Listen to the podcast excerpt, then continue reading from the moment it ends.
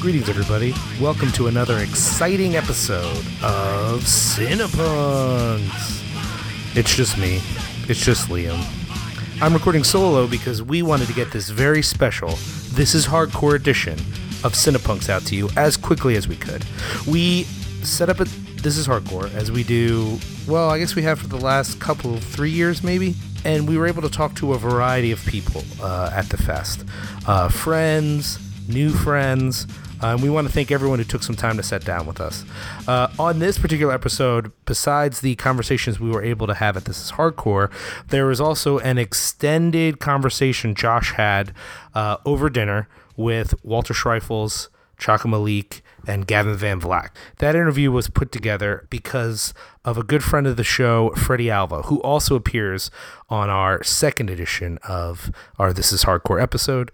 We recorded uh, all of this on the go, guerrilla style, using our uh, Zoom recorder. As you guys know, we are not the most technically proficient people, try very hard, but not everything is as tight as we would like it to be, uh, including the recorder. So some of the sound quality is not great. We recorded this during the fest outside, uh, and the interview that Josh did over dinner with uh, Walter, Chaka, and Gavin that was um, at New Harmony. So that was during dinner, and not all of it sounds great. And there's a couple parts where Josh is a little too close to the microphone. We apologize for that. That's going to be jarring, and we're sorry about that. Also, um, using the recorder, we asked friends of the podcast, Sean Benassign and Horror Business co host and regular Cinepunk, Justin Lure, to be involved in recording. And we did that without giving them clear instructions. So, not all the recording is great, some of it is bad. And so, we want to apologize for that as well. It's a lot of apologies to start off. So uh, let me just say, that being said, there's a lot of great content here, a lot of great people. Uh, on this episode, you'll be hearing from uh, some friends of the show, like Stephen Welch, Kevin Hare, some people that I don't even know. Um, who Josh knows and is friends with. And we're hoping it'll be an exciting episode. Again, we normally would put the sound concerns in the show notes. Not everyone reads the show notes, so I wanted to record something in the beginning to let you know uh, that this was going to be a unique episode of This Is Hardcore. We hope of Cinepunks focused around This Is Hardcore. So uh, we hope you enjoy it. You, we hope you have a good time. Thank you so much to everyone who made this happen, whether that was friend of the podcast Sicko, uh, uh, Stevie Puerto Rico, um, whether that was Freddie Alva, uh, whether that was friends like Evan, Grace, Kim, uh, some people who sat down with us who we didn't get to record very well, like Jeff. So if you are looking for yourself on here and you're not on here, I'm sorry. Um, but we're really glad that you care about us, that you're checking out the show. Um, also, big ups to the fest in general. Uh, it's weird to thank the fest because I work for the fest, but honestly, if it wasn't for the work of uh, Chris X, Joe Hardcore, uh, even Evan and Steven and Hexter and a bunch of people involved with it, uh, I wouldn't have had the experiences I had. And especially big thanks to Rich Hall, who booked the Refused After Show. That is part of the reason that I don't have a very good voice right now because I screamed through most of it. So thanks again. Uh, we're so glad that you're checking us out. If you're a new listener, if you're an old listener, thanks for sticking around. We hope you enjoy this episode and look forward to a second part. Uh, this is we actually got a lot more material than we thought we would. So this is part one of the This Is Hardcore episode. Thanks. And go. All right, we're here with, uh, state your name, sir. Mark Beamer, how are you? I'm doing well. How are you enjoying the fest, Mark? Uh, the fest is pretty good. It's you know every year it's always an event. It's always uh, a spectacle of uh, friendship and hard and hard stance and, and, and humidity. It's definitely humid. It's it's supposed to rain today, is what I hear. Are you you're tabling? Tell us about our shirts for a cure. Sure, Shirts for Care. This is our 15th year. We uh, what do we do? Sorry, I'm- Uh, You I'm make blanking. sick T-shirts. Okay. Church for Cure is a nonprofit organization I started 15 years ago after my wife passed away. Uh, I was too young to really understand what to do with stress and grief, so in all of that, I decided to change the world. Take my punk rock ethic and uh, raise money for underprivileged women to fight breast cancer with the, the, the mighty power of the T-shirt. There you go. It's an awesome thing, and I I love shirts for a cure. Thanks, man. Yeah, we, we like I said, we've been doing it for almost 15 years now, and we have designs from everything from you know Dag Nasty, Gorilla Biscuits, all the way up to uh, My Chemical Romance and Taking Back Sunday. So we have everybody. There you go. All right, so let's talk about movies real quick. What do you What have you seen lately that you liked? What have you What are you waiting for with bated breath? What do you want to see? Wow, it's been kind of like a there's been a void recently. I mean, I thoroughly enjoyed Civil War. Okay, Civil War was amazing. Yes, uh, yeah, Captain America: Civil War. I, what I liked about that is is it's very Empire Strikes Back, which clearly they did on purpose. Everybody, Right. you know. Right. What? Wait, did you see all Stranger Things yet? I'm sorry. What? Did you, Stranger Things. oh, absolutely. That's one of the best things created. Let's in the past talk about that decade. for a little bit. What did Okay. you think about that? Well, okay. I'm an older person, so I Right. under- Mark is 28 years old. Yeah, 28. Yes, I, that would be nice.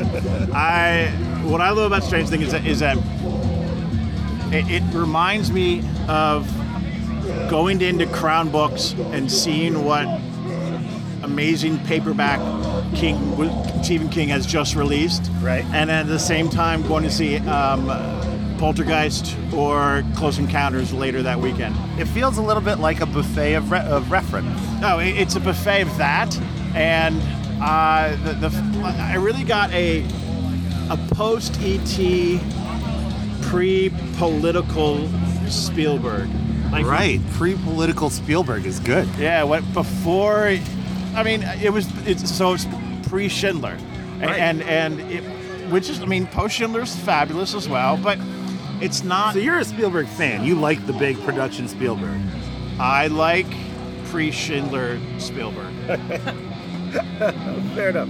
love those movies afterwards, but they don't have the same feel. Th- There's a feel to an 80s movie that there's way too much fog machine there. The, the film stock is, they always filmed on 35, so it's there's a slight grain Yeah, to that it. weird grain. And, and Ugh. we'll never have, well, people do that on purpose now, but we won't have it as a requirement anymore. Does that make sense? Yeah, no, it does make sense. Does it bother you that it was achieved with a filter? Oh, you mean Stranger Things? Yeah. No, it doesn't really bother me because they're clearly fans of that era and did it right. Like they they they, they chose a year and didn't make everything be exactly that year. Like the cars weren't of that year. The cars were Right. from the late 70s because if you were from suburban Ohio, I thought it Yeah, was. yeah, yeah, yeah. You know, you're not going to buy a brand new Honda. You're going to have a, an old Pinto from like 78. Right, Um, right. uh, there were some like the rabbit was incorrect. The the one The, that, the um, Winona's ride. Right. Excuse me. The one that Winona's driving. no, no, Oh, no, that's a gremlin. Barb, Barb. who by the way no one cared about. She disappeared She was, also. she's my favorite character. of The whole- Exactly. dude. She's the only good friend, other than Exactly. the boys. Yeah, yeah, and and she's the one who went disappeared, and we never have really heard much about her story. Like, oh, she ran away. Yeah. and they just like wrote it off. It's a little bit weird. A little I, I- bit weird. I felt there was a there was a. bit of I think plot there's a hole there. sizist premise, and that's why. Because like, if she was skinnier, they would have looked harder for her. I don't know about that. That little boy. Tiny. Looked everywhere for him. My favorite character is uh, Thit. The uh, is uh, I can't remember his name. Mi- Mike was no the the, chunk, the chunky kid who had Oh, with the teeth. yeah right. He's the best one. I think he's my favorite And too. he pronounces shit Thit. Thit. so good. So, did you see Suicide Squad yet? That's the other thing. No, I won't see that. Yeah, it was a piece of shit. Don't bother. Um, It, it doesn't. It, it looks like a music video, Yeah. and and which would be fun for probably seven minutes. Yeah, but not for two hours plus. Two hours, just two hours and 15 minutes long. So I'll be honest. I I loved Fury, Yeah. the, uh, the tank movie Yeah. That was that was pretty fun. that right? he did. It was surprisingly fun for what it was. Right, exactly. And what did he do? He did something before that. That was. Oh, he also did. He did End of Watch. uh, he did end of, end of watch and Training Day. Yeah. And I, I enjoyed both of those for what they were. end of Watch was. I liked it because I love Michael Pena. Yeah. Um, Jake Gyllenhaal, I can take or leave it. Yeah. But I like I like my, Mike, Michael Pena a lot, and actually that's one of the reasons I like The Martian so much is I like his character. Michael Pena's in The Martian? Yeah. I didn't see it. Oh, okay. He he, he's not Matt Damon. Okay. All right. Fair enough. Um, the Martian. Okay, we, we can talk about The Martian. Uh, I love the book. I felt was there that the were- same director? No, that uh, that was Ridley Scott. Oh, right, right, right, right. Sorry. and it's not Ridley Scott from what we love of Ridley Scott, and that's actually terrifies me of, of what he's doing to Blade Runner. Uh, 'Cause he's doing the sequel, right? Like, that's- and he keeps he's he has Lucasitis. He keeps editing his original masterpieces to make the story even more dumbed down, so you get so what you he was get trying all to the things he's pointing at. Right, Yeah, exactly. it's like fucking terrible. what I loved about not well, okay. When I first saw Blade Runner, I thought it was the best movie I've ever. Still amazing. Yes, yes. And this was, you know, the original cut with the voiceover. And it, didn't, it didn't bother me until I realized there was a version without voiceover, and then I fell in love with that. Right, And right. that's where it stopped. And I like how everything is ambiguous. There- There's a line in the beginning where um, police captain says there were six replicants who were who, who six replicants who escaped from the, the, the penal colony. Right. And he, he only goes after five, implying that he's That the he's the sixth. sixth one, yeah. Right. And I always like that ambi- amb- ambiguity. ambiguity. Yeah. Now, recently, and he recut the movie again recently, and he put like glowing eyes in Ah, and stuff. It's like, man. come Piece on. of shit. Really? Yeah. What So the that- fuck, man? So it, that's what's bo- that's what bothers me. Of and, and that's actually uh, going back to Spielberg. Spielberg went back and re-edited ET and took out every reference to of a gun. I did not know that. Yeah. Oh yeah. Oh, he turned into flashlights or some shit, right? Flashlights or walkie-talkies. Hey. And I'm that's okay. what that's what bothers me is that there's revisionist history. Right. Right. Or like the fact that you can't find you can find the original cut of Star Wars, but you can't find the original audio of Star Wars. Really? Yeah, because the original audio was just Dolby, and there were different background lines. There's a there's there's a famous one. So on the on the record, the the uh, so I had a okay. Back then there was no home release, and you know you, if if you're lucky you owned a 16 millimeter print of it or something like that. Um, Right. But the best you could do was have an ha- an audio record, and you would listen to the, the you would listen to Star To the Wars soundtrack. right? And there Like was- with the dialogue and everything. yeah, yeah, yeah, yeah. No way. Yeah, it's one of my favorite things I've, I've ever owned. I still own it. I listen to it every once in a while.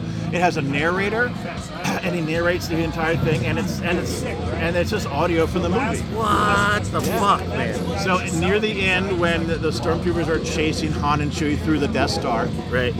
uh, there's a there's a kind of a slapstick line about opening the blast doors and then closing the blast doors. They kept yelling to close the blast doors, and they closed them after Chewie and Han do- do- dove through them, and then they have to yell to open them again. It's like slightly slapsticky. Yeah. But that line doesn't exist in the movie except for the original Dolby. Wow. Except for the original. That's Yeah. amazing. Of course, all these super weird nerds know that. But yeah, but that's a great thing to know. It's Yeah, pretty awesome, exactly. man. So I, I, Fuck. what I have my memories of those days and those mo- movies, and, and that's what I've kept. Yeah. And if- Why, why change it? Why revise it? For what? you know? Exactly right. And if Fox ever. So at the moment, Fox still owns the home release rights to Star Wars. That Right. did not go to Disney. So everybody who says that, oh, Disney's going to release the original, that's They're never going to not gonna happen. do it. unless- They're the ones that did the cease and desist at Exhumed, Right. so they canceled the screening on the 28th. So Hey. it's pretty wild. Wait, uh, who uh, Fox did? Yeah, or- Fox sent them the cease and desist. How do they So find out? I don't know, but hey, it's what it is, man. Well, that sucks. Yeah. Uh, okay, so back to strange things. right. What I like about it is the kids of the stars. Oh, Yeah. And they ha- that hasn't happened in decades. And like it harkens back to a s slightly to Goonies a little bit. It does. Just just to the adventure spirit. Um, you can definitely tell that Abrams was trying to do that with Super 8, but he had the whole subplot with the father that didn't need to be there. Yeah. and kind of there is- railroaded the kid story a little bit. yeah, exactly. And what I liked about what Stranger Things is sure Winona Ryder's there, but we all know her as a kid anyway. So Yeah, and she's also just an ancillary character. Although she was awesome. Did you think she was awesome? She's back. You know. Yeah, yeah, Hopefully yeah. she starts to get more things now. Yeah. And hopefully they actually finally do Beetlejuice too. Uh, we'll see. Oh, man. But then again, how many times has has Burton broken your heart in the last Yeah, couple yeah. decades? you He's know? a big breakup artist, that guy Oh, was. absolutely. Man, sucks. But I can't wait for season two of Stranger Things. Oh yeah, and, and what I liked about it is that, is that the plot was very, very basic. Yet it didn't like all of a sudden at the end turn into like cover conspiracy. It was there was actually a monster.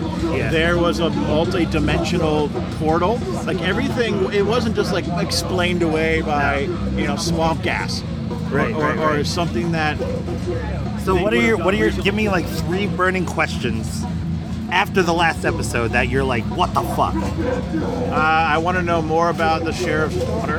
Hopper. Wait, oh the daughter that died. Yeah. All right. I'm convinced that she didn't die, and I think that I think she's 11. Wow. Wow. Okay, sorry. Wow. That's a good theory. Number two. Give me another Uh, one. I I would like to know more about. Well, I mean, they set up the fact that Will's not normal. Yeah. Yeah, So that's that- pretty obvious, I guess. Not that I don't care about that, but that's not really a mystery. It's clearly going to be addressed right away. Right. Uh, I want to know more about. I wa- so the the the multi dimension. If it's as big as our world, Right. I'd like to know more about that world. There can't be just one or two creatures in there. Yeah. There has to be a whole world if it's gonna be Right, and there has to be other humans that have been taken. So I, I want to. I want more exploration of the uh, the other side. the other side. Exactly. See, here's what I Or want to the know. underside. The underside. When Hopper gets into the car at the end, like what happened? Did he always work for those? Oh yeah, yeah. That's that's another question. Is why is he so familiar with that base? Yeah. And the people who work well, the higher ups. Clearly, the underlings don't know who he is, but Right. There's something more to that story. And him feeding Eleven afterwards, very clearly implying that she is not dead. Oh man, such a good show. I haven't thought about a show as much as I've thought about this one in Yeah. a long time. So and and just the small, simple things like the banana seeds yeah, yeah, the bike and the fact they're playing legit D and D. They went out and got the lights, license to say D and D. yeah, and, and awesome. It's just brilliant. Uh, Very good. Yeah, so I, I, I thoroughly enjoyed Stranger Things. Um, I don't. The only thing I'm really excited for is Rogue One. yeah, dude, uh, I'm so pumped on Road. I One. really hope they keep it a war movie and not it's supposed to be like a heist movie. right. I, I I'm worried that Disney's going to put too many cute references to Star Wars into that don't Yeah. need to be there. Yeah, like the the Thing prequel kind. Like Right, like the set dressing alone will put you in that universe. And they got it right with the last one Right. anyway. And so you clearly know the story already. Well, Yeah. to a point.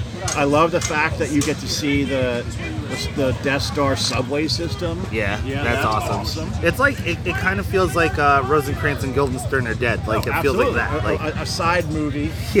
Um, yeah, I felt I, I, I'm worried of the extensive reshoots. Yeah. Apparently they, they reshoot 80% of the movie after that's after. crazy. But I don't know. This is all just rumors, you know. yeah, man. I'm in. I'm 100 percent in. I Yeah, don't no, give a I'm excited shit. for that, but not much more. I mean, you know. Did you see the new Star Trek? Yeah, I thought that was good. Yeah, but you it's enjoyed it? also, It's you know, it's, it's revisionist Star Trek. It's which is fine. No, Yeah. Which what is needed for this world at the moment. No one wants no one wants cerebral Star Trek. I do, but Yeah. I'm also the minority. You, they need to make money to keep this thing going. So they got to keep it less cere- cerebral. Less cerebral and more action oriented, which is completely fine. And the fine and the fact that Simon Pegg wrote it, Yeah, that's pretty good. I Was love cool. Simon Pegg. Yeah, I like. Yeah, Simon Pegg's awesome. dude, he's the best. For real. Like Yeah. that shit is still good. Like all Gentlemen, Right. what interests you? I like I, re- I rewatched though he had nothing to do with it, but Nick Frost is in it. I rewatched uh, Attack the Block recently, and so good. It's Jason- so good. or The Boyega guys. in yeah, it. yeah, yeah, Yeah, that's so Skinny awesome. version. Dude, still a great fucking movie, right? Like, Oh, Absolutely, ah, and that those was all sleeper practical hits. effects. That's awesome. All those creatures were just men in suits. and I love that. So good. Oh my So God, good. Damn, I tried. Uh, and you know, honestly, the, another thing I'm looking forward to is what you and I've discussed sir. before is Take the this. black and white version Take this. of Of Fury Fury Road Road. a- as a silent movie. Oh man, gonna be so good, dude. Yeah, It's gonna And, uh, be so good. what was I- there's a bunch of podcasts I listen to, and one Cinepunks is the one you're talking about. absolutely. I mean, that's that's above everything else. Oh, you know what? It's called the canon. Yeah. It's two people talking about which movies, which movies deserve to be archived forever. They're kind of tools at times, and and they're clearly younger than I, so they don't have the same. Okay, I'll They take don't my have the pause. same reference point, or reference points, but in my opinion, you can't judge a movie unless you saw it when it was originally released because You can try it. the world around you really affects how you enjoy that movie. Right, right. So you that's my can't, issue with Suicide Squad. Oh, that it's such absolutely. a heavy gun movie that in this time it makes it fucked up to watch. You know what I mean? Like when you live in North Philadelphia. But go on. Yeah, like, like people who keep telling me that, like, oh, you know, this movie's better than Star Wars. Like, okay, it may, now maybe it's better than Star Wars, but you weren't there in '77 in the dark in in, May, in you know early June because I didn't see it the opening weekend. I saw it the next weekend, and you weren't there in, in the dark watching something that no one ever even thought about, Yeah. let alone produced. That nothing like that existed. Right. So you can't judge it against anything else. Yeah. And that's what annoys me about all these people like, oh, the new Star Wars was this, this. It's like, well, you know what? The new Star Wars was Disney's apology for the prequels Yeah. and the, what so Disney invested four billion dollars in making this franchise something important again.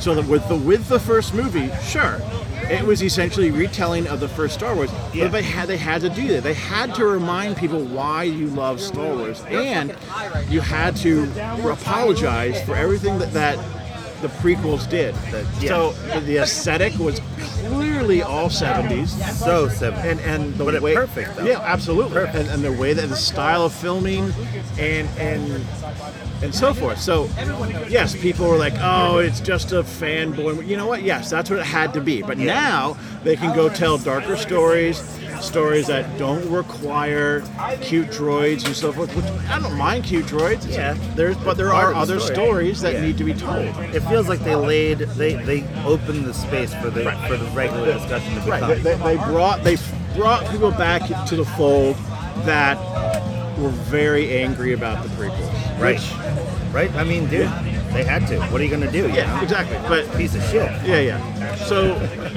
you know, I. I I'm just excited for certain directors. I want to see what uh, George Miller has coming down the pipe after, now that he's now, He's now that going he's back caught to the Mad word. Max, right? Like, Well, apparently he has three stories in him. I don't know if they're if he has the time to really do them all. He uh, was 80 some odd years old.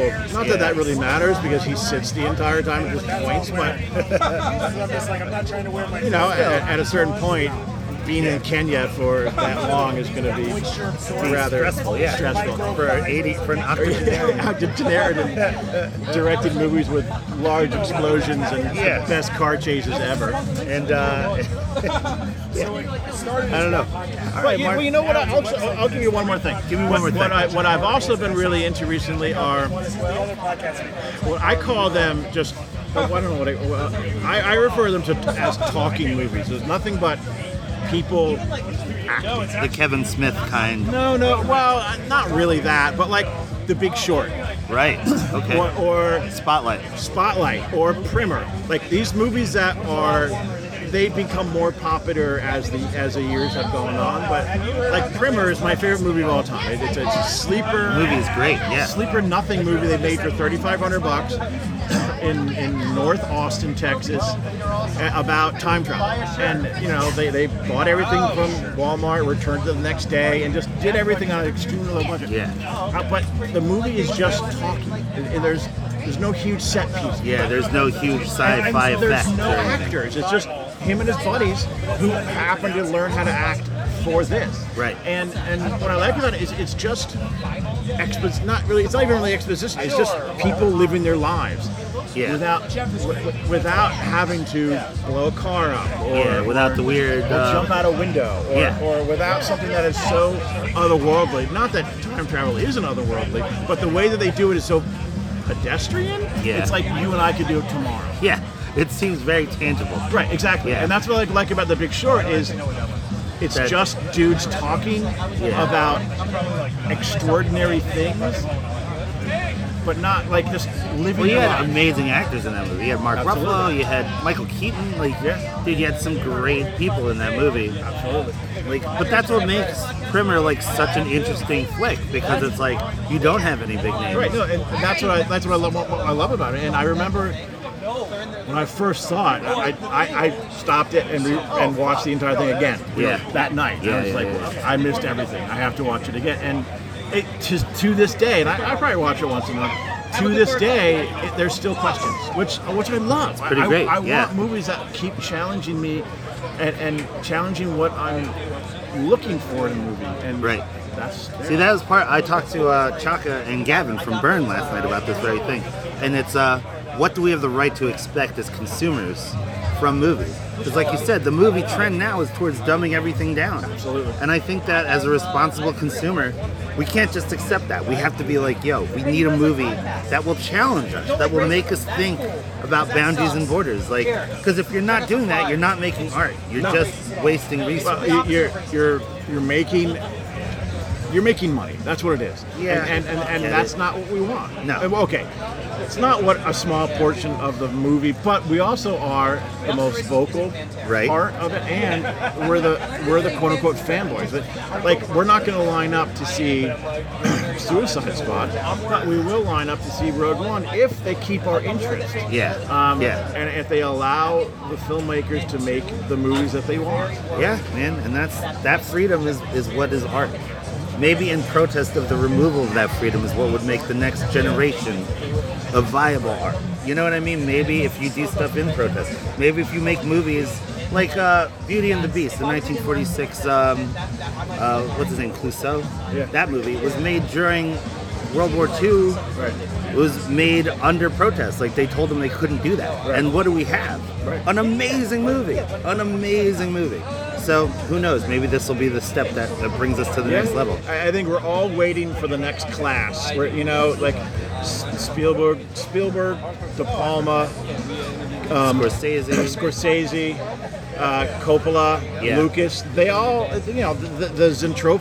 They were in this group in the Yeah. beginning, and they went on and- to change the film world and the world in general. Right, So I think right. we're, we're waiting for the next class, and there hasn't been something since You then. got your Apatow. You Yeah, got. but, but not a group. you Not a know? group, no. Yes, there, there are standouts here Yeah, and there. your Wes Anderson, Right, your right, right. Uh, Genet, I'd say. Right. But there is no crew. There's no clique. Right, but they're also horrible hacks that are keep making movies. You know, like Thomas Anderson. Like, how many times are they going to let him make a Resident Evil or Event Horizon style movie? It's like, Fuck you don't that want that. shit. Yeah, that shit is terrible.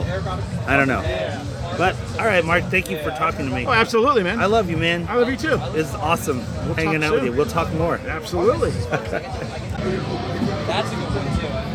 Okay. So here we are again. This is the third interview, I believe. For, this is uh, hardcore. Yeah, this is hardcore. Anyway, so with me today is Johnny from New Jersey, Johnny from New Jersey. Where in New Jersey? Bloomfield. Hang on a second. I didn't get that at all. It's about like 10 minutes, about like maybe five minutes away from the Newark area. Okay. Okay. No, what I meant is I didn't get the mic close enough for you to actually record. So say again. oh, uh, which one? Like where I'm from? Yeah. Yeah. Yeah. Yeah. I'm from I'm from Bloomfield, New Jersey. yeah. okay. So you were just saying that this is, I think you said fourth. This is hardcore in a row. Yeah, this is actually my fourth year in a row. Uh, since then, I've been going all four days. It's been a wild, it's been a wild trip so far. Sweet, sweet, sweet. This is only my second, and they're like nine years apart, so that's kind of cool. So, um, you said you've been here all Tuesday. So Thursday, Friday, what's the best thing you've seen so far? Oh gosh, for Thursday, Down and Nothing tore it up real well. Freaking seeing uh, Youth of Today was like that. I could not believe that I was actually able to see them. Uh, that was kind of like a dream come true. Who else? Friggin' Code Orange, seeing them again was like they get to me. Code Orange gets bigger and bigger every single year with their crowd, and to me, that's like they're definitely representatives of 2016 by far. And like the fact that they got signed to Roadrunner, I was like I'm amazed by them. Sweet, sweet. So during Youth of Today, did you s- dropkick anyone off the stage? No, I was up on the balcony, just like drinking, having a good, having a night away. I wouldn't go anywhere near there. Like, knowing like seeing the, seeing how like Youth of Today crowds usually are, I'm like it is too bonkers. I had I had to get like nine stitches last year when I was like seeing Foundation's last set, and I was like, yeah, I, I think I'm just gonna take it easy for tonight, see how it goes. Definitely gonna throw down hard for Incendiary today, that's for sure. Nice, nice. I've actually injured myself twice today by smashing my shin on things on the ground. So I'm going to stay out of the pit because I will die. All right. So um, let's see. You, you you were saying that you listen to all of um, the This Is, I'm sorry, no, the Cinepunks podcast. So do you see a really, do you see an overlap between the the hardcore scene, like P1 hardcore scene, and like underground, like, not underground, but like the kind of movies that get covered on Cinepunks? I noticed that a lot of the hardcore scene I would say uh, it's also a big it was- I would say it's also equal to like the horror genre. Definitely. I've seen like some of the kids, some of my friends that are in, that are also into hardcore with me as well. It's like we share the same love for like John Carpenter and um, like uh, what's his name, Lucio Fulci mu- uh, movies as well, and like we just have the same love with that. We actually got to see like John Carpenter like play in New York like a few months ago. Oh, oh I just saw my. I suck at this. I just saw him at the Keswick about a month ago. It was pretty awesome. You saw him in New York? Yeah, dude, it was such an amazing sight. Just the fact that we were a part of that, and like it being the fact that that was like his, his first time ever performing, like com- him performing the, the composing music that he did for his movies was just amazing. He opened up with like uh, with Escape from New York, and like ev- all the whole crowd was just so into it. It was such an amazing night. Yeah, yeah, I definitely second that. Even though I saw him here, not in New York. So today is the third day of the fest. What are you looking forward to today? Definitely looking forward to see Incendiary. Uh, I've always wanted to see Gorilla Biscuits. Um, they were one of the bands that like really got me into punk early on when I was like 14, 15. Nice, nice. Yeah, th- I saw them at the Starlight Ballroom about 10 years ago. They're pretty awesome. I'm also looking forward to killing someone at killing time. Yeah, I feel like we're gonna tear someone around for a freaking incendiary. It's just like those freaking guys, man, from Long Island. They know how to fucking write music, man. Yeah, yeah, definitely. So, all right, thanks again. This was, oh, I already forget your name, Dave, right? What was your name again? I'm Johnny. Johnny, man, I fucking suck. All right, Johnny. Well, take care. Have a good day, and I'll see you around. And we're back for a second segment with second segment with Cinepunks writer Kevin Hare. We're going to do a live version of his feature that he does for Cinepunks, where he reviews movies that he may or may not have seen. All right, Kev, what did you think of the final episode of Stranger Things? And sum it up for me. Um, it was pretty interesting. I was very surprised when the girl ended up being the monster the entire time. Okay. Um, I was also surprised when it turned out that the, there was everybody was monsters the whole fucking time, and that the only person that wasn't was the fucking restaurant guy in the beginning, and that's why they fucking I like that. his Yeah, that, ass. that, that, I definitely didn't see that coming at all. Not that wasn't a very that, that wasn't a very M Night Shyamalan twist in the sense that it was just insane. Yeah.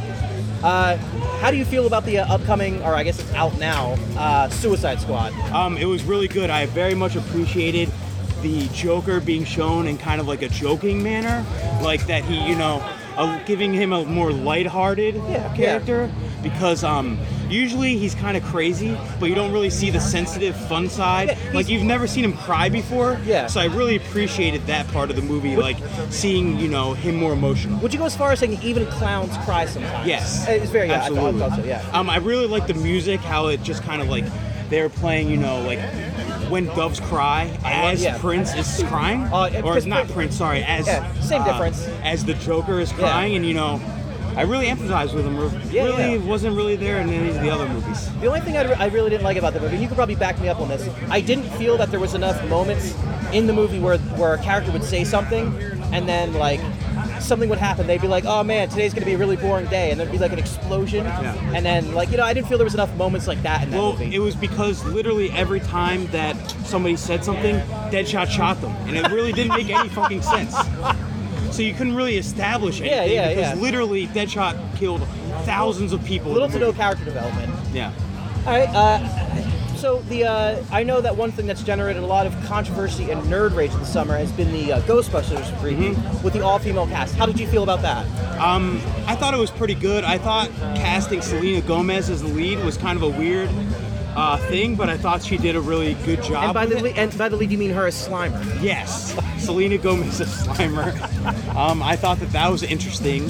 I also thought it was interesting that uh, Vern Troyer was the main uh, antagonist, also. Yeah, yeah. Um, it was kind of a weird to go uh, Selena and Vern together was kind of weird, It was a little bit, yeah. but uh, Vern is the boogeyman, but you know, good chemistry. Good chemistry. it worked. I liked it. I Yeah. thought it was good. Um, I don't understand why people are hating it so much. I don't understand what they expected. Uh, well, I, I think it's just people. People are so concerned that their childhood, their childhoods Like- are fragile things.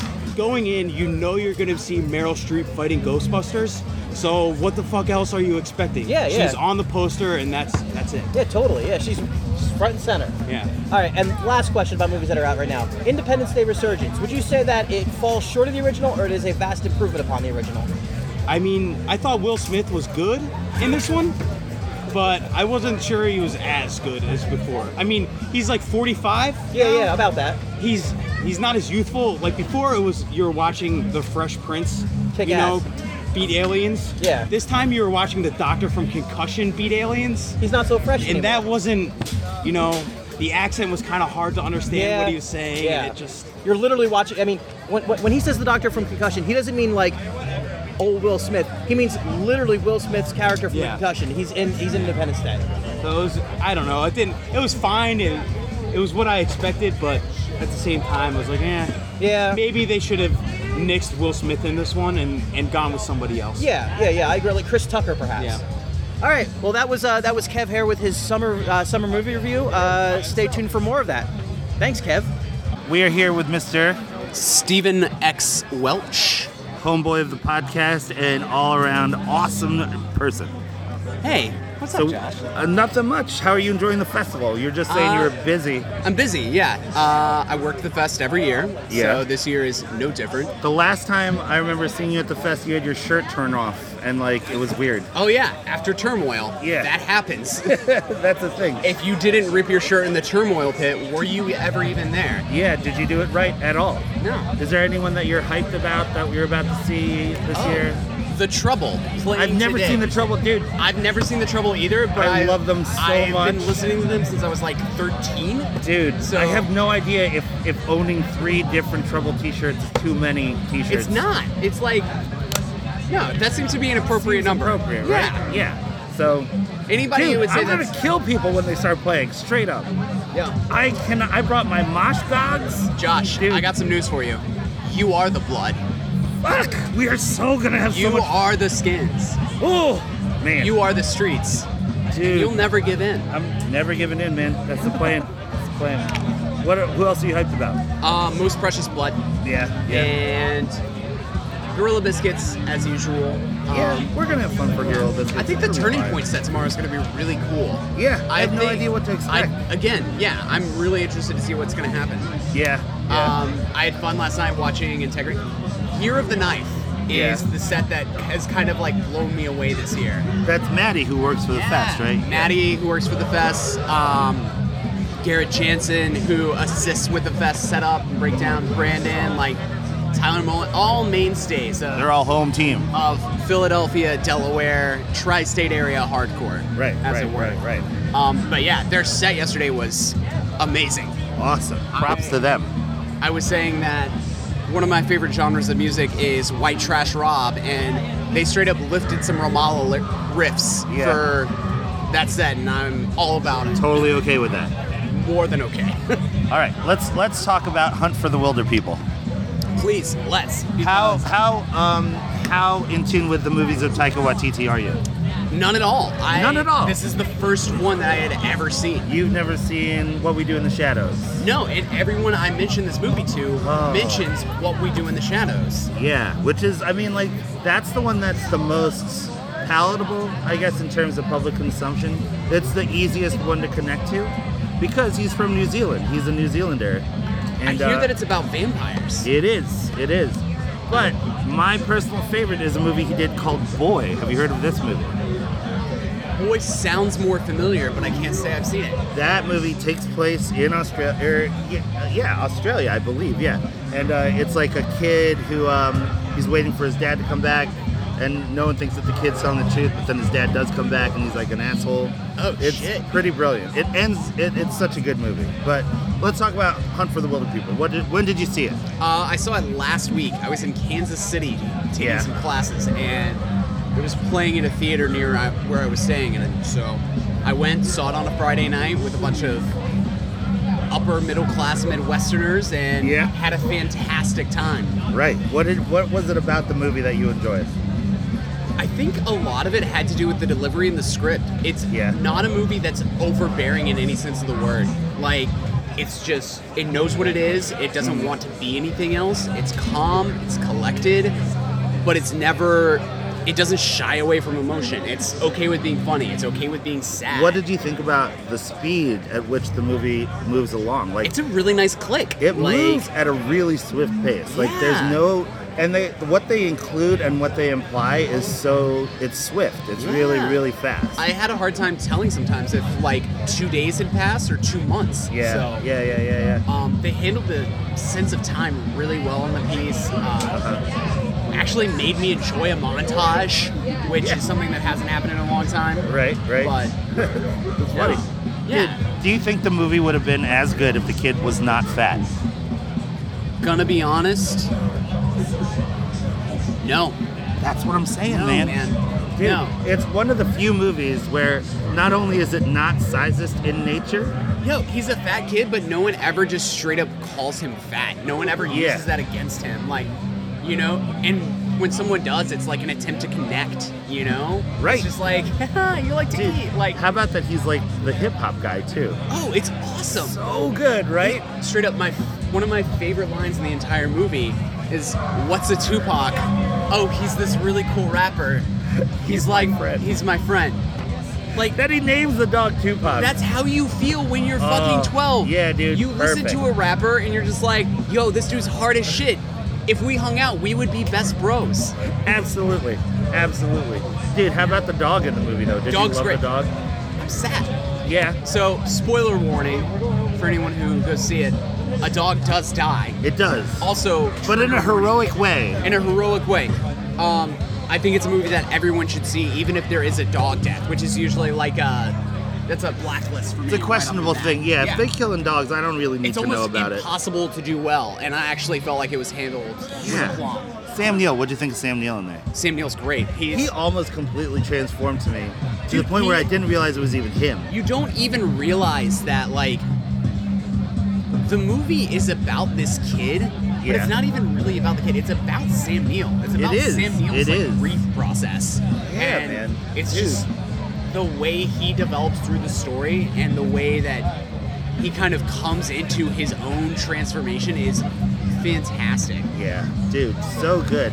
And I don't. I think a lesser actor would have fucked that up. I think that. I think you- everyone in this movie is So awesome. is so top notch. Every line that they deliver is spot on. What did you think about um the the the youth services agent, that lady?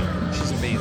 So Oh, good, right? ju- almost over the top, like borderline just right caricature. enough, though. And you get that time and again in this movie. Everything is just like up to the edge. Right. And then suddenly it's just like, nope, this makes sense. This is how this person would react. So good. The yeah. little back and forth that she has, you know, in the, The Terminator in the thing? Yeah, you know. If, That is if the this greatest Terminator, scene. I'm the Terminator. You're Sarah Connor. in before the she first- could do pull-ups. before she could do a pull up. So good. How fucked Oh. up is that to say to oh somebody? my god, so amazing. How fucked so up? good, so so good. I also love um the scene when um. Uh, right at the very end when he shoots Sam Neill. Oh, it's great. You're a traitor. That's so He's molestering me. it's so awesome. Man, I, I adore that movie. I think it's really, really good. I don't think anyone's seen it though. Like it's one of those movies that just got a limited release. Yeah. And not too many people are even talking about it and it's out now. It's like not even in theaters. I. It's one of those movies where I saw the preview and I was convinced that it was going to be an amazing movie, and I was not let down. yeah, yeah, Um, man. And I will say, there's a scene in the movie that I think, bar none, is one of the best comedy scenes ever. Which scene is this? Um, It's the funeral scene. you know that the priest is the director. the priest is the director. That's what I've Yeah. been told. He, the priest in this scene is up there with the So priest and good. the Princess Bride. Yeah. Like, yeah, iconic even. yeah. Yeah. You know, this is something that people are going to be like talking about and quoting for years. It's going to become a cult classic. And if you have not seen it yet, you are fucking up beyond Right. compare. I agree. I Yeah. agree. So here's the thing about this movie. It's a movie that makes you think about shit and it harkens it connects with feelings of old but addresses things like belonging and acceptance. So what do you think is it okay to expect from a movie things that actually do that? Is it okay to expect from a movie not to be just flash in the pan graphics and blood and guts and pussy and all that? 100%. So then what's the responsibility of the consumer as you see it? Responsibility to the consumer is to consume what you like. It is the only responsibility you have as a consumer. Right. Very But- insightful. But if you want to see more movies like Hunt for the Wilder People, where you learn something and you think about things, but it's not heavy handed and it's not self righteous, It's artistic. it's human. It's Yeah. fucking human at Absolutely. a basic level. Then you need to find out where movies like this are playing in your town and go watch them there. Go to those little theaters. Yeah. Go to the Seek it out. Yeah. Yeah. Go to weirdo director showings. Like, if someone's screening a movie in their garage that you've never heard of, but some of your friends seem excited about it, none of your friends even fucking know about it. Go. Yeah. Watch it. Be open. I think as a consumer, the biggest thing is to be open to these artistic endeavors. Yeah. And not just to ju- not just to buy in to the biggest thing that's coming out. Yeah. So all right, Steven. Thank you, brother. Josh, thank you again for having me. You're the man. I love you, buddy.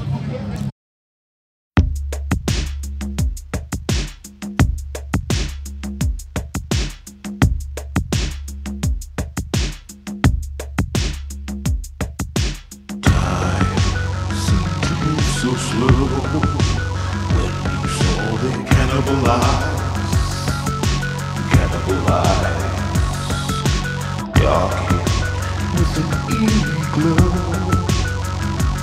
Are they dead or alive? Dead or alive?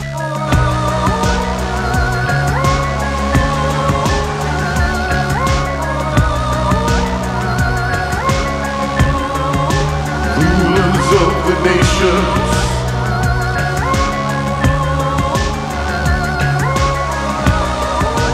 Rulers of the nations.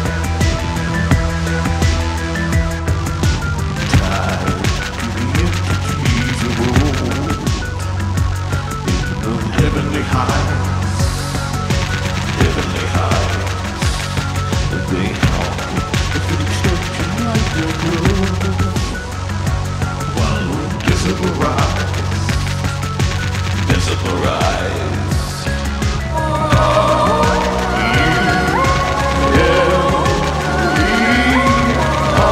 R-E-L-E-R-S Rulers of the nations Rulers of the nations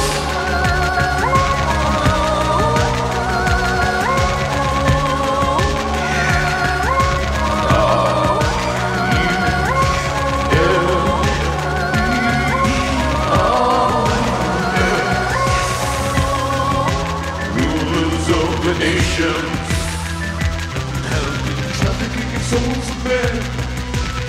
But you can cop with this music gun that's inspired on the television. Telling you what you want to hear. Trafficking in souls of men. But you can cop with this music gun that's inspired on the television. Telling you what you want to feel.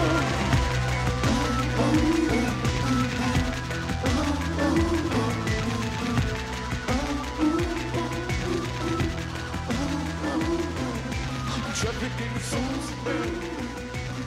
But you can cop with this music gun. No, I just keep trying to think. All right, I'm sitting here with. Can you guys say your names, please?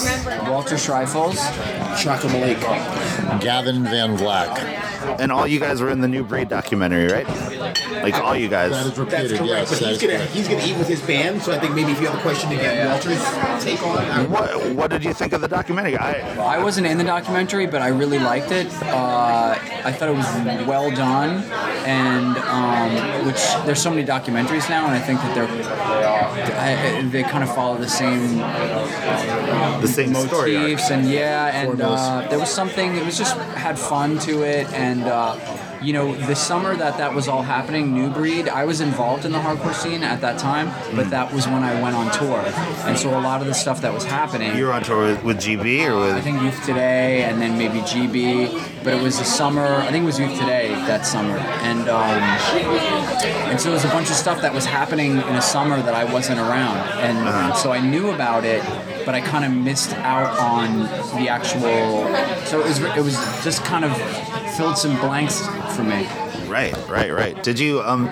Do you watch other movie or music documentaries? No way, dude. I, No. Why would I do that? Well, no, I mean, like, as comparative, like, how do you think it sits in the pantheon of movie In documentaries? the, in the subject of Or music. hardcore, I would say that it was pretty well done. I- Yeah. I would say high up.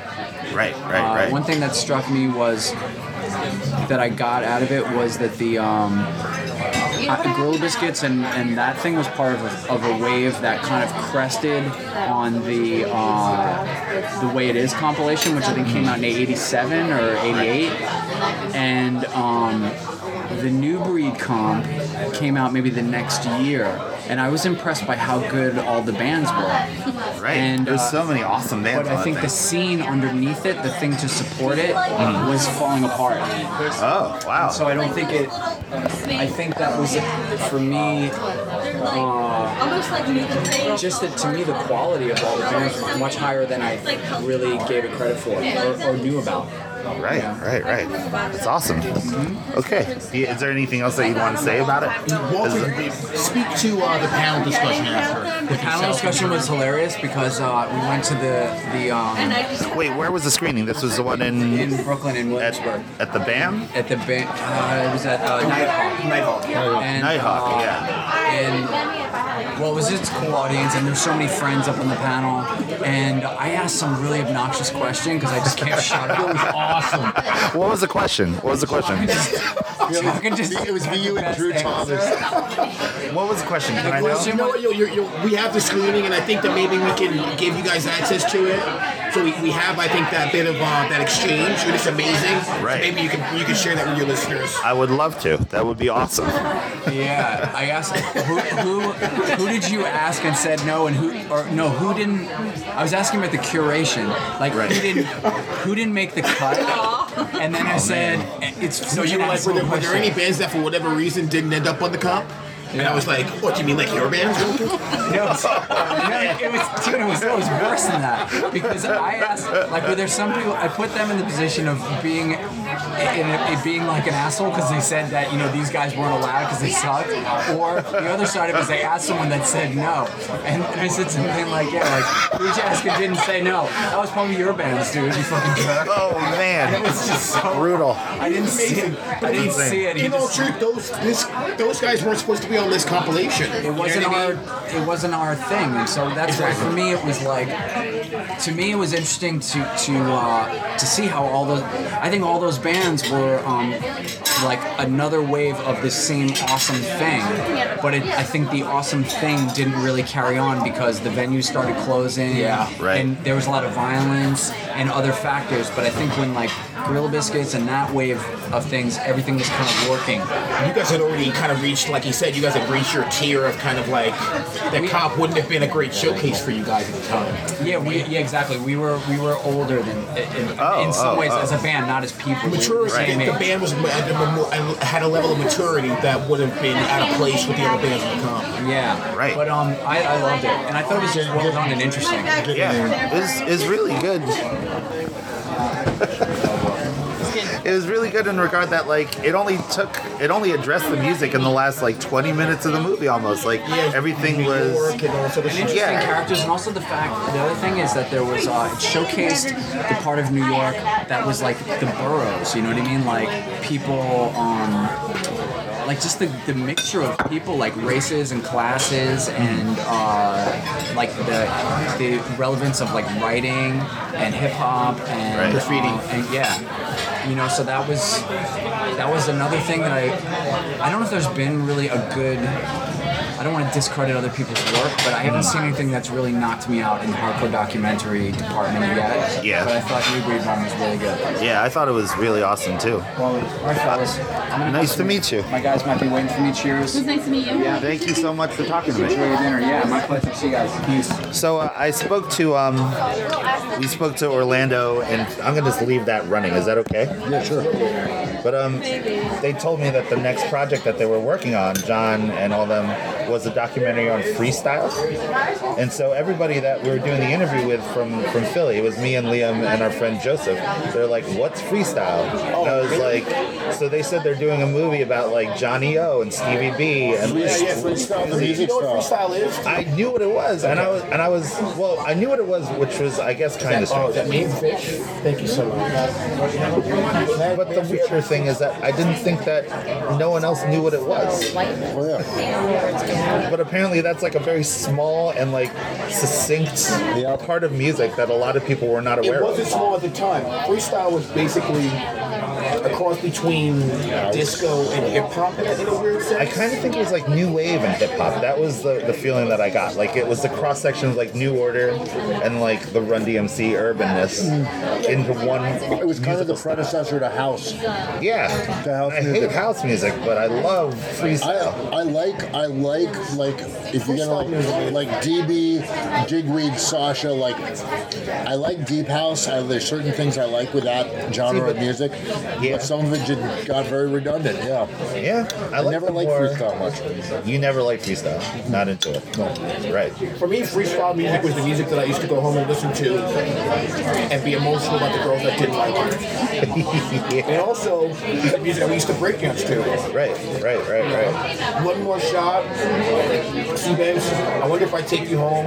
Yeah. Still being nothing. So good. What is it? Silent morning. Silent Morning. That, that really has a new, a new order feel to it. Silent Morning. TKA was another band that had a lot of like that new order feel to me. But it was just so good. And I I don't know, I think it's like it's it's a lot a lot of it's coming out again now and it feels as though that a documentary about that would be amazing. I mean, my So- Ghost Festival shit is kind of like that. yeah, your Ghost Festival stuff. Why don't, why don't you tell me a little bit We'll about that? talk about that after. I want to say Volition will come. Right, right, right. Okay. So um, let's talk about um, movies. This is Cinepunk, so it's like the whole deal is that we talk about movies with punk rockers, or we talk about punk rocks with movie guys or movie gals, people. So what kind of movies do you guys watch? Oh, it's like it's slant, I'm trying to think like what I've watched recently. Are you guys movie people? I like documentaries. Yeah. Yeah. So like, what kind of documentaries do you like? Or what have you seen lately that you really liked? world history. A lot of stuff on world history, depending upon like American American history, is really I find to be interesting. Hmm. Um, even if you go back to um, like, and it's all speculative because it is. I mean, it's like they always say hi- history history is written by the victors. Right. So when you get back to stuff that's like like BC, Hmm. it's all it's all hypothetical and speculative because we've we've gone through generations and, gener- and generations of uh, year one rulers. Like there was nothing before me. Yeah, Um, and that's like the- destroy all the ship manifests. Destroy all the sh- all the all the, all the shipping manifests. It's not anything. Nothing else exists before my rule Destroy the books. Right. burn all the books. And we, I mean, we're a race of people that come from, we have so little contact or, or, or concept of what our, our true past is Hmm. because every time we've had a new leader, it seems they don't build on the past, they destroy it. And, And try to build yeah. new history. Mm-hmm. Yeah. And rewrite history for their own Right. Are there any movies that are about this kind of stuff that you Pol Pot was nothing new. Um, stuff talking about like uh, step culture and the, and the Huns. Um, you know, good stuff like Kublai Khan, uh, Genghis Khan, things along that nature. Things that go back to like uh, like true Gothic nature and of like you know the Goths, the Visigoths, um, European culture as a whole. Um, where you look at the British Islands pre-Roman were very, very similar to American Indian culture, right? To where it was a very tribal system, um, and uh, you know Roman Catholicism kind of tried to heal, like heal that in, and pretty much it was that, that the British Isles went under the same, and this is how I'm probably going out on a limb in saying this, under the same. Uh, kind of rule and law that the American Indians did under under Roman Roman dictatorship, which is what it was. It was Roman dictatorship. Uh, so and it- and this stuff comes more and more to light. And, and I'm also a big. I love conspiracy theories. Is this in your way? I'm sorry. I love conspiracy theories because the, um, more and more people that are called conspiracy theorists down the lines when you get back to get, get 50 years down the line now it's like oh wow that guy was right yeah right so Trump conspiracy theory was invented by the CIA after JFK assassination to to demonize people that were like, hey, well, this shit doesn't seem like it makes sense. So they invent this term. That's why you conspiracy theorists. Right. It has a lot of weight. It's a very discrediting term. Exactly. So for me, the, the, the movies that really have stuck with me from, I guess, I'm going to say my youth, because Uh-huh. you can't really, I think, I think understand movies as a kid. I think you can have some kind of understanding. Right. Raiders of the Lost Ark and Apocalypse Now. And then it ties into kind of what Gavin was saying around events, right? Real events. Like, Raiders of the Lost Ark, right, says that there are these, you know, objects that have supernatural power that governments around the world are looking to have access to, right? Right. The Nazis wanted it to actually utilize it, and it says that the American government wanted it just to keep it away from those bad guys. Like at the end of the movie, they they they, they, bury it in a big cavern, yeah. But just before then, the Nazis had opened up. They're like, "Let's do this shit," you know. But so, and that's interesting because the, America is the, the, was the victim. But do you think that America's not using secret technology or To advanced do- technology? So if they had the art, you tell me they're going to put that in the box and ship it away? As soon as we get Stephen Gale saying about rewriting history, no, you wouldn't do that. There'd be teams working on that shit right now. Thank you. And the other thing is Apocalypse Now, right? Right. Which I think. Yes, for me, my, my main takeaway from that movie was like Marlon Brando, and and, and, and I don't. My recollection is might be a little bit off, but he kind of went. He stopped responding to his commanding officer, right? Yeah. And he just kind of flipped out and became kind of his own. He went fucking rogue, right? He went rogue. Totally went rogue. Now the thing about it is, I mean, theoretically, for that war, any commanding officer should have gone rogue. If, the, if all of them had gone rogue, potentially, it would have ended way differently. do you understand what I'm saying? Yeah. So it's just these little things. You twist it, but you make him crazy. And he, he stops following orders. So you know he's killing everybody. He's killing his troops. He's hanging them from the, he's hanging them and chop top of their heads. You don't follow orders. You become this monster. You know. Yeah. So that, I think that those are some of the things that kind of tie in what Gavin was saying uh, about movies and, and, and, and the victors kind of writing the history. And those are really small things, but they can have a huge effect. You know? Yeah, no, for sure. Well, the, I mean, part of it, I mean, you want to take that apocalypse now theory, let's bring it back to the whiskey rebellions post post uh, post Revolutionary War, where the militias, which right after the Revolutionary War, right after we had like overcome British rule, all of a sudden, our government starts to impose taxes on us. And who do they impose? They impose the former militiamen. They impose a tax on the former militiamen in western Pennsylvania, in which George Washington rode out there with an army and slaughtered people, our own people, slaughtered our own people because they went rogue. They wanted to run they they wanted autonomy from. We, they wanted what we originally fought for: autonomy from, from that kind of government. From an imperialistic. So this isn't anything new. This is stuff that you know, history constantly rewrites itself and rewrites itself and rewrites itself. Mm. Well, with, with, this, with the same harmonies and rhythms. Right. Just with a new start. Yep. A new octave of the same kind of story. Mm-hmm. Do you think that movies that are made now still have the same sense of consciousness, like the movies that you're referencing? I think they are tried from? to. I mean, a movie like. I mean, I almost don't want to mention The Matrix because it's so easy to mention The Matrix. Mm-hmm. But I think The Matrix, the Matrix tried to share a lot of concepts. Mm-hmm. I think around choice, discernment, and, and personal empowerment. Mm-hmm. And I think that today movies seem to have gone a, a, a route where they more try to dazzle you visually, Mhm. CGI, Right. and maybe they're not really asking the listener or the, the viewer to be as invested emotionally. Or at least challenging viewers. A lot of movies now. Well, that, there's no challenge without investment, right? You Right, just walk right, away. right. Yeah, You that's know? fair. I mean, a lot of the movies are coming out this summer. Even we saw Suicide Squad on Monday. Thought it was awful. Had a horrible, horrible time. And then we saw Don't Breathe last night, or two nights ago, right, babe? When we s- and that was really, really bad too. And it's just like it seems as though movies no longer are meant to inspire. They're just meant to placate for. They're meant to, they're meant to, um, they're meant to shut you down. Yeah, exactly. The state, sorry. Do you guys consider movie making like the same strain of art, like revolutionary, as like Uh, movie? movie making is an incredible art. You know? Mm-hmm. Is, but you see like the commonality between that and what you guys do on stage. Like, is there is there a connection there between these two mediums? I'll give you a first. My, my name is Dr. Jacobs. He's a longtime friend of ours, who manages the band to some degree.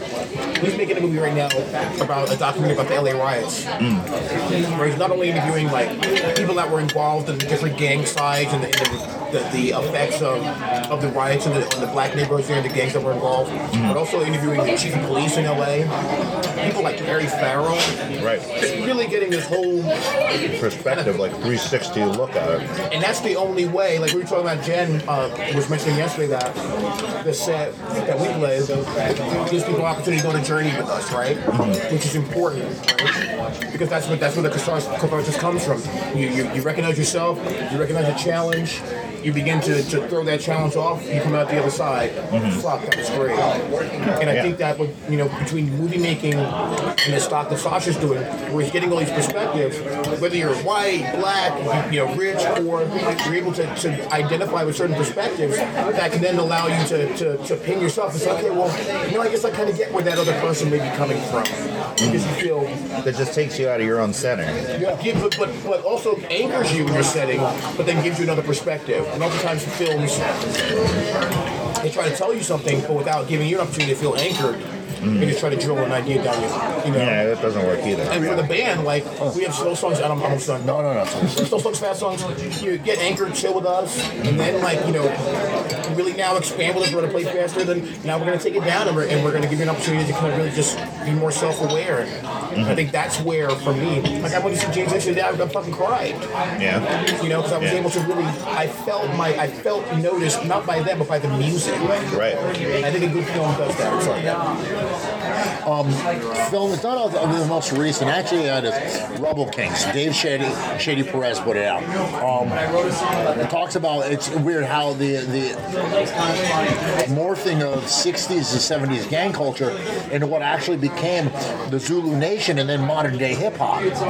Um, and they talk about Martin Luther King, Malcolm X, and John F. Kennedy, and one of the gang leaders said, you know, right there, I lost three people I looked up to, three people that had, like, you know, I have a dream. No, you don't. You know, you know, I was like, my people shall overcome. No, they won't. And they eliminated these. These are people that spoke out against. These are people that wanted to pull the cover on what's going on, and that's what happens. And that's what gets silenced. Yeah. You know, like the old saying: you either join the crew or get beat down. Right. Right. Right. And uh, it's uh, you know it's it's it's sad because we're seeing that now. Both sides of the, of the election is like you know the, you know, you've got It's like a weird dystopia. two we had different to devils play out. with different colored horns. Yeah, yeah, no. You know, well, I like red horns. I want blue horns. True.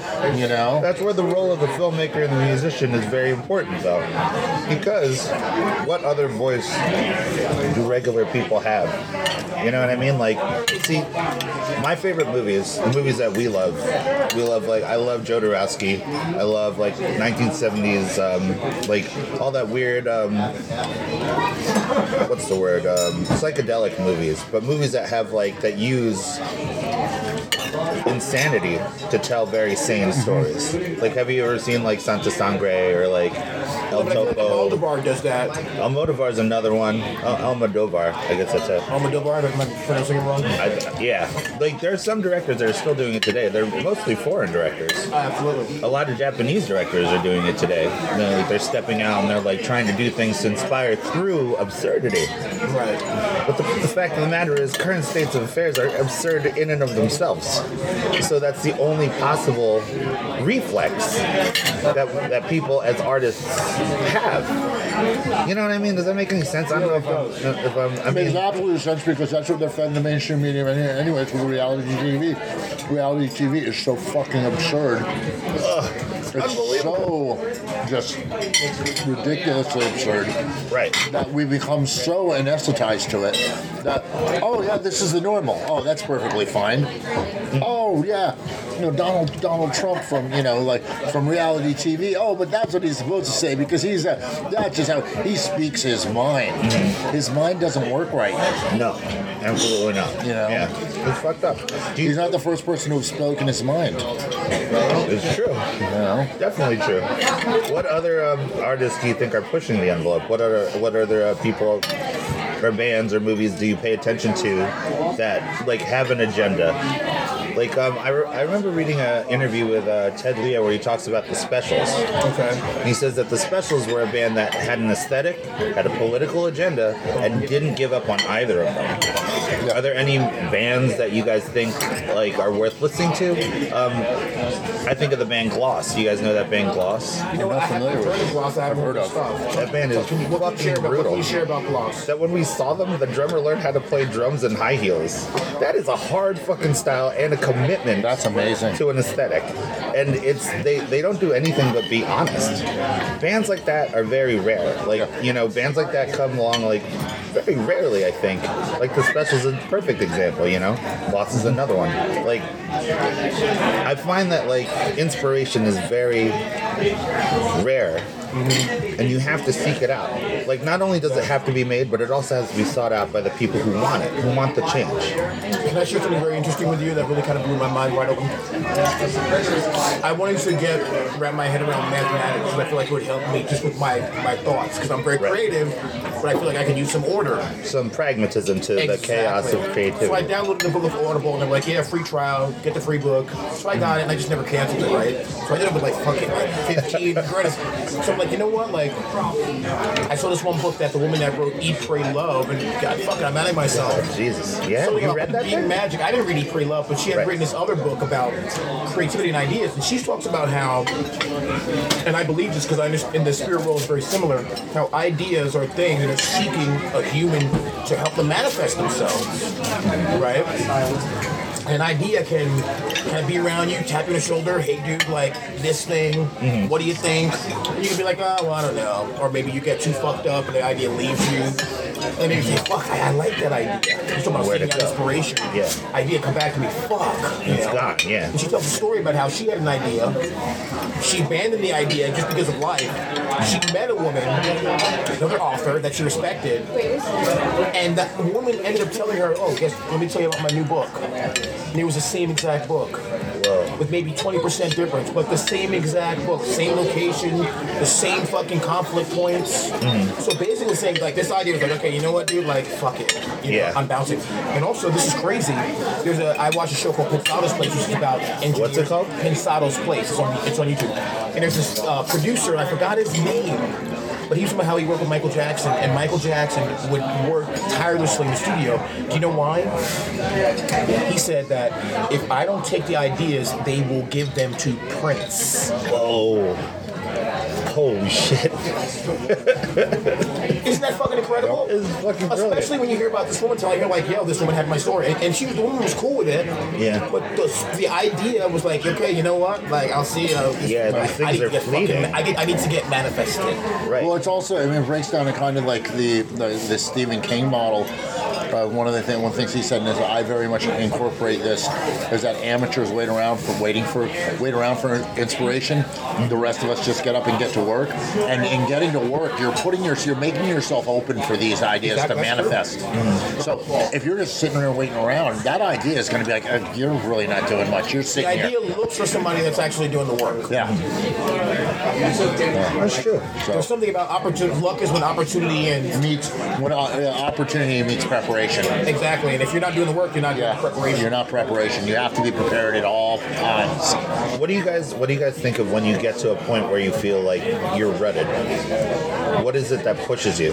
Like You're in a rut. Blocked. yeah, when you get stuck and you're just like Oh, That's that, well, I mean, for me, that's kind of simple. I deal with that on a regular basis. Um, that's that's when you when you peak out of neurological ad- adaptation, you need to change. You need to change your stimulus. Right. And th- that can be as simple as like for for me, what I'll do is like, you know, I'm working on a song and having a problem. Okay, well, you know what? Let's step away from this. I'm gonna take a kettlebell to the park across the street. right. uh, or uh, one of my favorites. I'll go out. I'll go out for, for like a one mile run. Yeah. Because I'll, I'll pretty much guarantee it. Within a half a mile, that idea breaks open, and all of a sudden, It all I end up starts like picking flowing my out. speed up to get back home because I want to get this idea down. Conscious mind gets that. The conscious mind is what blocks everything. Conscious mind gets in the way of the real download. Because I know that when I get a great idea, I get a really multi-dimensional kind of picture of it, Mm-hmm. and it's really complete. But when I have a shitty idea, when I'm like half focused, because I'm focusing too much with my front, my, my conscious mind, I'm trying to figure something out. and I'm listening for it instead of just doing. Just doing something, doing You know? the process. Well, that's the flow. That is Yeah. the flow of it. But you block the. I think you block the. pro- You you you you you, you prepare so the process is inherent. Mm-hmm. Yeah. and then you just let the process go. But I think when I get in a rut, I'm paying too much attention to the process, and I'm not trusting that I've already done enough work that I can just sit my black ass down and actually have something come out. Right. It's that trust that's the hardest thing to find. that's the I think conscious the mind. trust is the the link between inspiration and practice. Well, the It's problem, the problem faith too is that the conscious mind, the conscious mind, okay, the, the brain in general is a problem solving organism. Right. And unchecked, the brain can be a bully and the heart is a child. And if you let your brain go unchecked with me, I always have to wait around for my second thought and be like, okay, yeah, no, no, my first thought was, my first thought is always on the panic button. My first bo- thought is always DEFCON 5 worst case scenario Right. That's just how your brain works. and it's just never that bad. You know, my my, my brain is a freaking drama queen.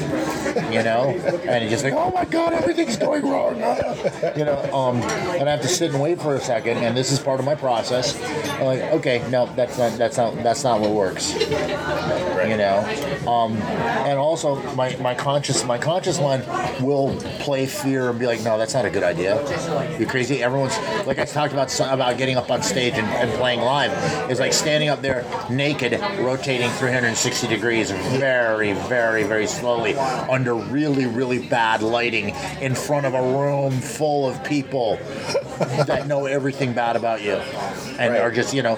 But that's the thing. It's like I have to give over to the fact that you know my, my conscious mind goes like you know when I step out on stage like oh they want to see you fucking fail. No, that's not true. When I, I play live, I'm in a room full of people that want to see me fucking at my best. They want to see me succeed because that's that's that's what permeates the room, and that's where you get that that, that one thing. The main thing I perform for is that one pop when the whole room is just engaged and it's it's it's a collective conscious. Yeah. That to me is that's the one of the biggest drugs ever.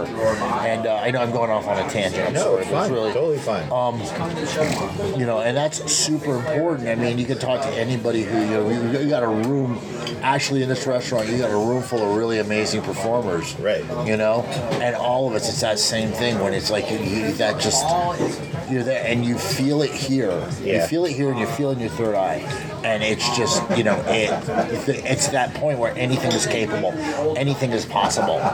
You know, it's limitless, limitless, limitless power, and it's not. It doesn't belong to one person. It's a collective. Yeah, absolutely, and uh, and it's love. Yeah. It is love. It is. That's what it is. yeah. That's the embodiment of it. Yeah, it is. That's it's what it comes pure down to. love. Yeah. yeah. What would you say to bands that are like playing to rooms of like five people? Play like you're playing a five thousand. I don't give a damn. Those people You matter. think that love is there? That, Yeah, that yeah. third eye consciousness. You think If it it's a- exists? yeah, 'cause Yeah, I you mean, never- I've, I've done it. I've because done it. When you do, when you're playing with two or five people, you just have to change. You have to reset the expectation, and it becomes. like, When I say expectation, I mean how you project it. Mm. Like you know, now that Walter's gone, where our energies now has closed up. Right. When Walter was here, we opened up and we made room for Walter. But when you're playing to five people, instead of acting like you're playing to million people or being upset, you're not playing to a million. Close down and focus on those people that are there. Right, And right, give right. them an opportunity to feel what you're feeling. And then you can That's the win, in my truth. opinion. That's that's the essence of the art. Because that's the thing. Here's the thing. Those people grow. Yeah. Because those five people, next time could be if they all bring, you know, one person in. You're talking ten people. Right, right. And that multiplies. And that's the thing. Is like because what I mean. And I'll say this as a young band, and we did this. I've done this with bands. We did this with Berlin. People would wa- leave the room and they go to the friends. Oh my God, you've got to see this. Yeah. You've got to see this. That's what made that hard. growth. That's what made hardcore as big as it is, Is that we were part of something that was so amazing that we couldn't keep it to ourselves, and we met other people like you got to come check this out. This band's playing. This band, the Bad Brains, is playing. Yeah. This band at Chromax is playing. This band Youth of Today is playing. You gotta, you, you gotta come see this. You have to. c- You need this Right. Right. this will make you happy you know and that's that's you know you, you need to send everybody out of the room Uh, you know going i gotta bring a friend with me next time i have to gotta share this Share this because share yeah that love. Yeah. yeah and that's the thing i want you to be That's part what of this mixtapes and all that stuff and yeah. Ben was about. yeah, I want you to be know? part of this. Yeah. And I love that mixtape culture is coming back because that's such a sign of love. It's like, hey, you know what? These songs make me think of you. I thought about you 30 minutes aside. you know, every song, every song in here, it, it, something in there resonates about you to me, and this is that representation of it. And I think it's awesome, yeah. It's totally. so meaningful. so good. I miss you, Walter. Walter bows out. I don't know. So as consumers, as like people that take, you guys still stay vital. You still listen to new shit all the time, yeah. What do you do? You think it's what's what's the responsibility of the consumer? Like Consumers not responsible for anything but themselves. not responsible to anything themselves, but as a movie critic, as a person that watches a lot of movies, I see a bunch of movies. I'm like, yo, this movie sucks, and I feel in my heart the urge to find the thing that I like in a movie that is abysmal. For example, watching movies like recently that I thought were like really, really bad. There, there's at least one to two things that I'll always find. I'm like, yo, that shit was really cool. They did a really long shot here. It was a very static camera, and it it, it spoke to me. What do you think the responsibility of the consumer is with art? Like, are we allowed to expect that much from what people are giving us? Are we allowed to say, like, no, this movie sucks, it's weirdly racist, I'm not watching this shit? course. Or are we allowed to just, do we have to look for the good in it? I don't look for. I mean, my, the way I appreciate things is I'm looking. I'm trying to take as big a bites as possible. Right. Like you, know, so you just take it all in. You're just, Yeah, and, and just reacting with what's there for me. You know what I mean? Mm-hmm. If I try to say, okay, well, I'm going to find what's the good questions that, that you're asking me, or I'm going to find. For me, that takes me out of my game. I think a, a, a, a, a consumer who, who has a right to be a critic can say, hey, you know what, I watched it, come cool parts, but it sucked. Mm. Because that's beneficial for, to the artist to know next time. Yeah. Better job with the studio right. give it a job. I think the more we try to make excuses for ourselves, well, you know what, you suck, but I really liked when you said that one joke. It was cool. I think that gives us all an opportunity to kind of lame, right? Uh huh. Say, Uh-huh. Lame. hey, you know what? Some cool parts, but shit sucked. Now I can say like, damn, okay, like I need to now I can change. Now I can do something. It forces me if I respect myself as an artist to, to do something, to look at myself, remind myself, and make a change. Right. There's that reflexivity again. There's that whole mirroring. And that's what I mean when you when I started making music when I was whatever 13, 14. Burning started when, we were like- when I was like 18. That's when you're at- really at that most reactive point. Yeah, I think as yeah. you get older, I think a lot of uh, uh, there's a, put- more of an opportunity for you to become less vital and, and, and, and less you know more brittle, and so that reaction is not even there there for you. Right. And then the music I think suffers. And then you suffer though ultimately because then you lose that vitality and then you get old. And that's the right. The, I think of vitality. I think of a heartbeat. You know, what I mean? it's just a contraction, and it's going in and out. It's going in and out. It's going in and out. It's going in and out. You know, it's just almost a, it's a, you know, it's reacting to itself in a weird way. And I think that you, you know, like when I used to DJ, people were like, oh, you know, I, I don't, I don't take requests. You better take requests. Yeah, if you want to DJ. You know, and as an artist, you better be aware of the fact that if you're looking for an audience, then at least take into consideration the things that you like, that they like, and give them an opportunity to enjoy it. Right. That's just that's my perspective. No, it's a good one. It's a vital one. It's worked for Burn for how many years now? It's an evolutionary thing because if you think about it, an- every- every animal that's evolved to its environment is invo- uh, has involved physical attributes and traits that help it survive in that environment. Right. Certain, you know, certain animals came and, and walked on land. Yeah. Pe- you know, fish grew an amazing apparatus to help them survive underwater, and the, the species that didn't grow and adapt went to the wayside and it's the truth of like with music is like that too it's like um, I, I work I, I work a lot with competitive athletes and you'll You're, get you're a weight trainer, yeah? Oh, well, I'm, I'm, I teach Muay Thai. I'm also a strength and conditioning coach as well. And just like w- weightlifting is a small aspect of it. Being able to get Right. someone strong, understanding how strong, and this is the truth, how strong is strong enough. Okay? It depends upon the environmental demand. Now, this is the idea. If you have a guy, okay, you can get a guy who's fast and he's powerful, but he's got one round lungs, if that, you know, and a fight goes anywhere from three to five rounds. He has to work on that trait. And it's like with music, okay, you know what? You got certain aspects that are great. You got, you got, your guitarist is amazing. Singer sucks. you know, your, your, your, your singer's not good, but he's got great presence, and he needs to find his voice. Your bass player and your drummer are they're locked up, but they could do better. And these are the things that good bands need to hear, good young bands need to hear to be able to evolve. Because what I look for is in a young band is someone that makes me like, oh, oh wow, I gotta get on my game. Right. You know, that I gotta, I, I, I that's some cool shit. Wow. And I try to keep musicians around me that make me feel that way. I mean, Manny, our, our bass player, is one of those people that constantly is turning me on to like new music. Um, He's an awesome bass Yeah. Ian Love, who's a really good friend of mine, I constantly I go to him for like ideas. Sergio Vega, who's one of our sound mine and mine and Chaka's sounding boards. He's playing here tomorrow night too with the Deftones. Yeah, um, he's you know like it's just one of those things that like you keep people around you that are honest with you and will tell you like you know what this is this this idea is really great or this idea isn't really great and this this could be an idea but you need to you know what step back from it and take a look at it from a different angle you know because I always tend to not look at you know music like notes and chords I always think about movement and shape and substance and flows and you know because the notes are just part of it it's um, you know it's it, how am I how am I looking to how am I looking to make what's what's what's the emotional reaction I want from this you know at base root fact music to me should make you want to do one of two things fuck it or kill it two very very visceral things or sometimes both okay um but it should like love or Fuck it or anger kill it. yeah Right. and it's uh it's one of those things that just like you know it, it's very important to me and, and and there's all there's all different ranges of ranges of fucking and killing folks okay so let's just you know it's not total gray area there um but I'm, you know, I, I, it's not so much about just the technical. Like, okay, does this guy understand a natural minor scale? Right, That's right, right.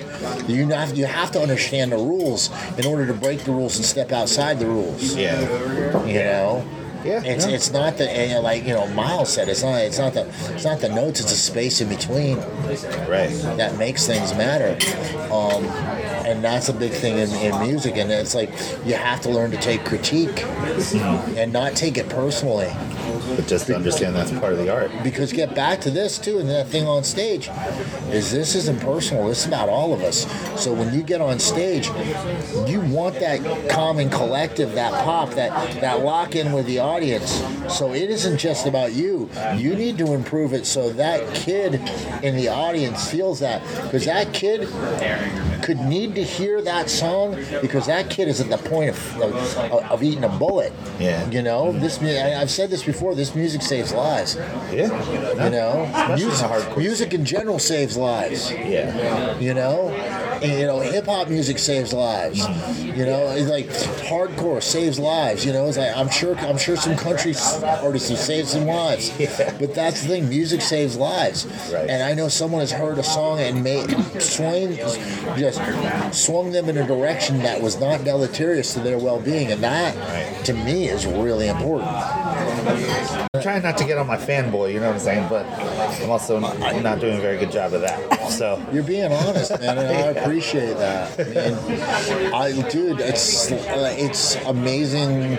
It's like Walter said, you know, we've all been at this a quarter of a century or more, Yeah. and we're still doing this. I mean, you got in the other room, you got Siv, you got Lukey Luke, you got Walter Arthur, you got the whole lineup of Gorilla Biscuits in the other room, and it's like we, you know, we at CB seeing these guys, at the Yeah. pier pyramid seeing these guys.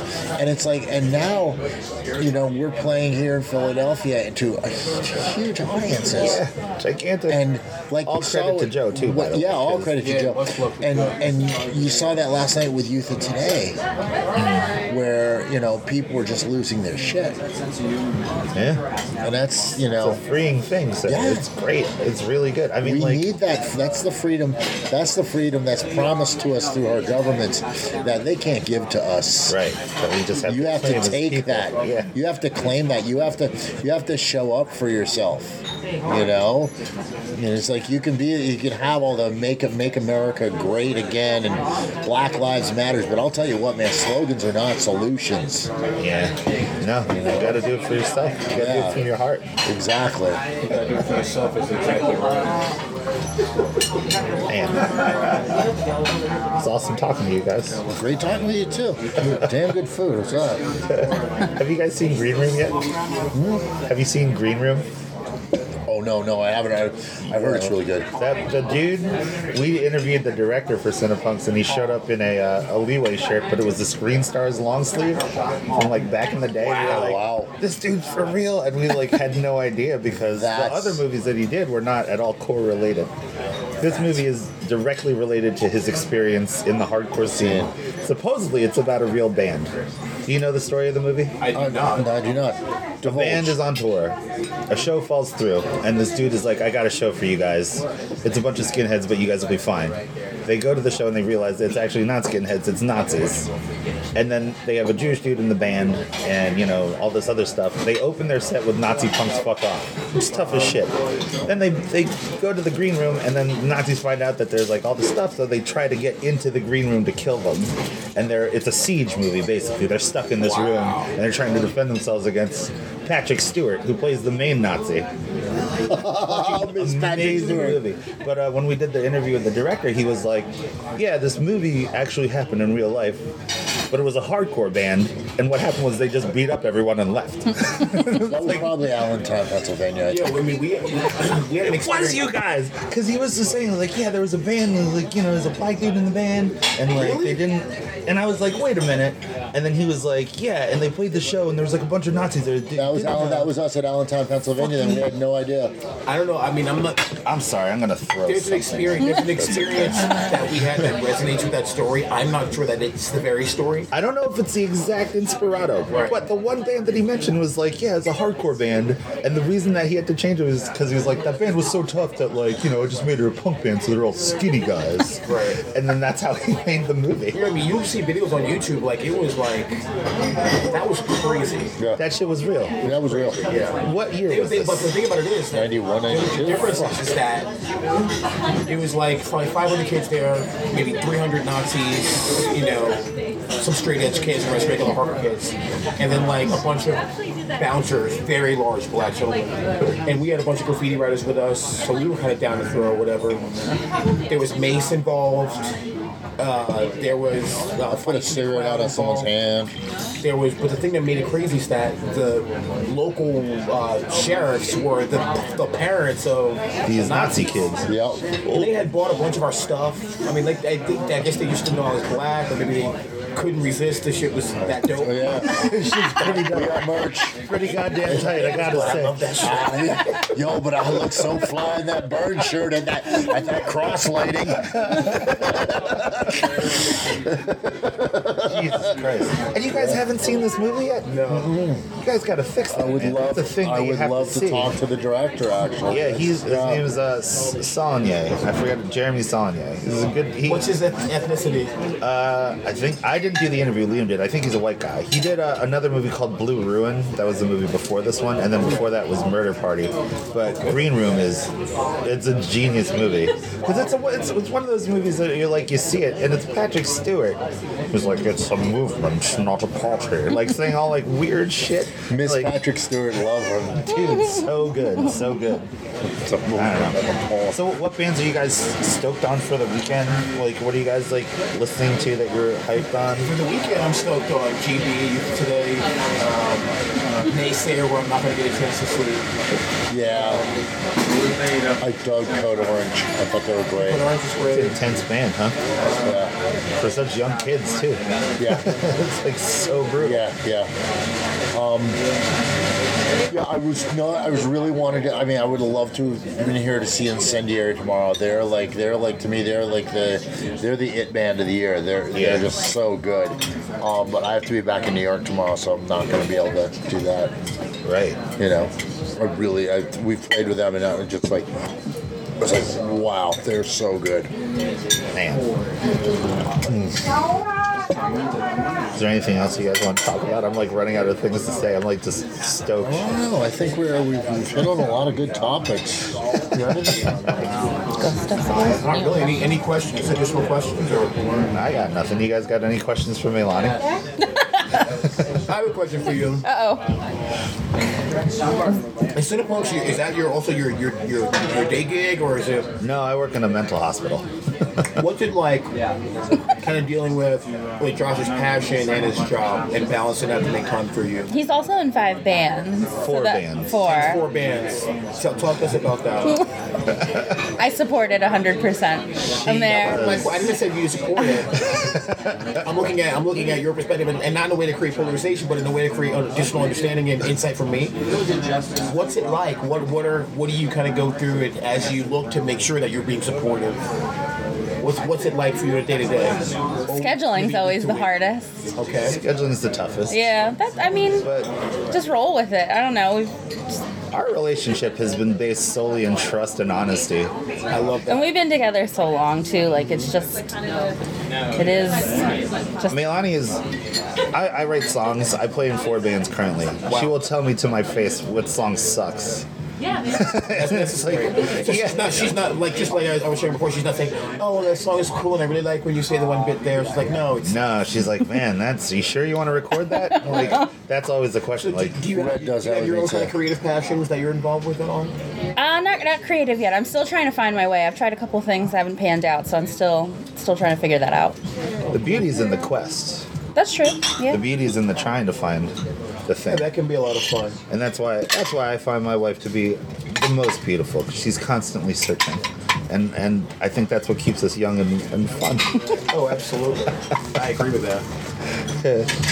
but Put a general chicken to go and brown rice. Chaka, don't worry about it. All right, listen. So I'm going to close this out now. Thank you guys for talking to me.